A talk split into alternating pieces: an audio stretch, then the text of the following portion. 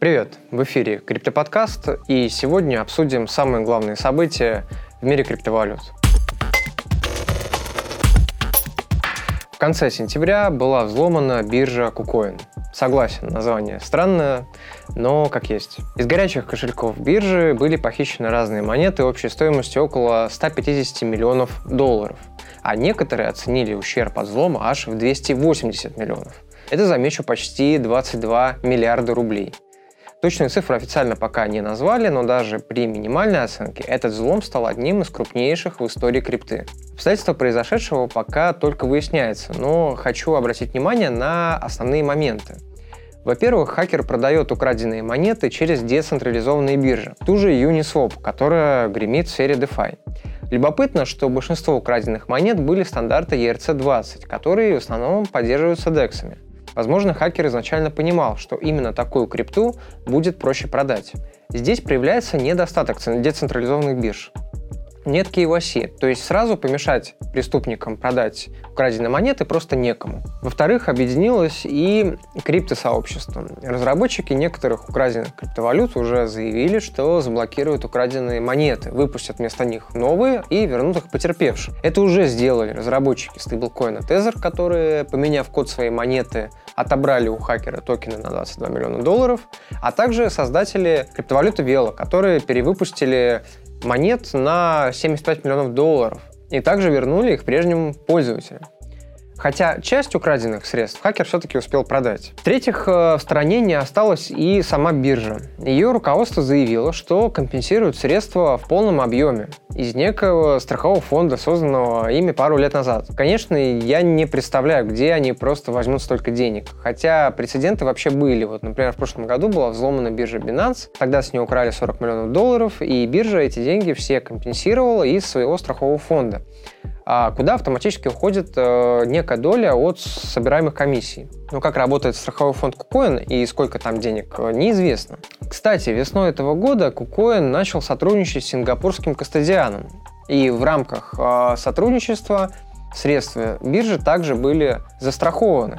Правда, условия страхования и какую долю средств покрывает страховка, ничего из этого не известно. Но возможно, что компенсацию хотя бы части средств биржа получит. Глава KuCoin Джонни Лю также заявил, что личности хакеров установлены и ими занимаются правоохранители.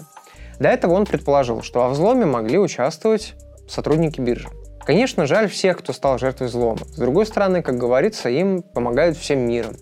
А мне приятно, что рынок крипты становится все более зрелым и организованным, и такие инциденты не приводят к панике.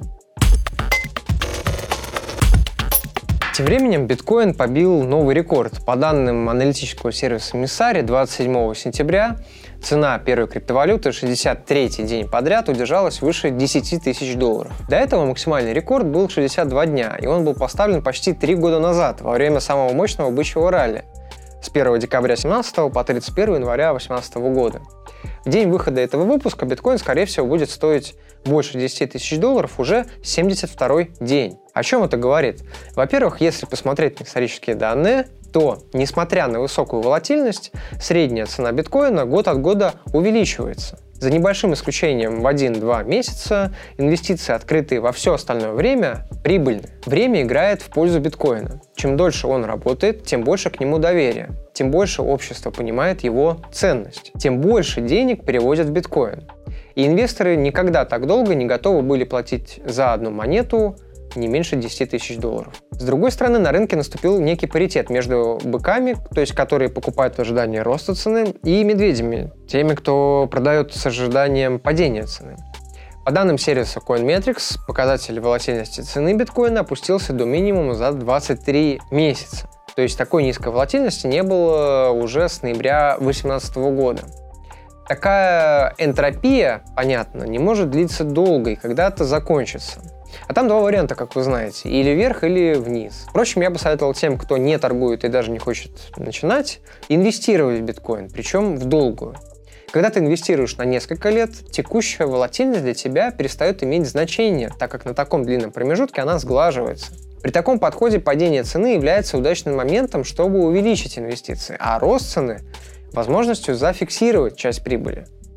Кстати, для тех, кто хочет в два клика инвестировать в биткоин, Utex создал суперудобный инструмент под названием Bitcoin Box. Это такая виртуальная копилка, которую очень удобно пополнять с карты. Причем можно настроить регулярное пополнение по расписанию.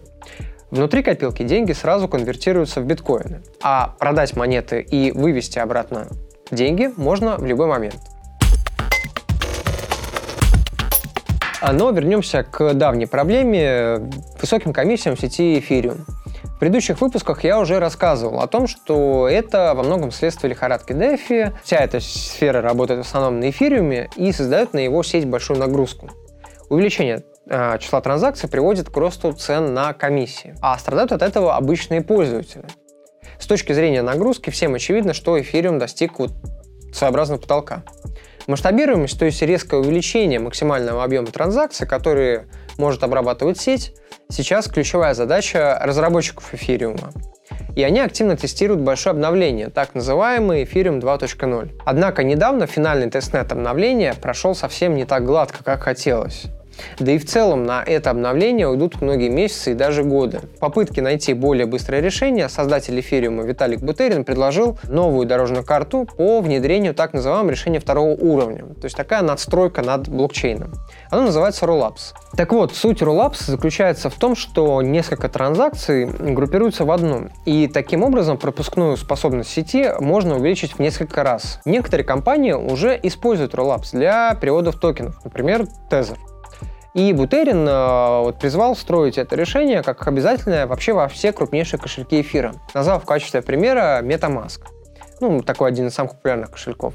Один из разработчиков в ответ заметил, что это усложнит использование кошельков, на что Бутерин заявил, что другого выхода сейчас нет. Решение второго уровня – это не изобретение Бутерина. В биткоине, например, уже давно есть проект Lightning Network, который также направлен на масштабируемость первой криптовалюты. В нем э, переводы проходят вне блокчейна по специально открытым платежным каналам между двумя нодами.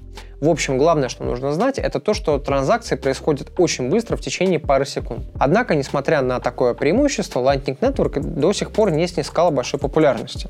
Я использовал кошелек с этой функцией и могу сказать, что пользоваться вот этим решением по сравнению с обычным кошельком и правда нелегко, как говорится, не юзер-френдли. Кроме того, есть определенные вопросы к безопасности, в том числе и у Rollups. С другой стороны, если на одной чаше весов будет снижение комиссии в разы, а на другой большая безопасность, то думаю, что сообщество сделает очевидный выбор.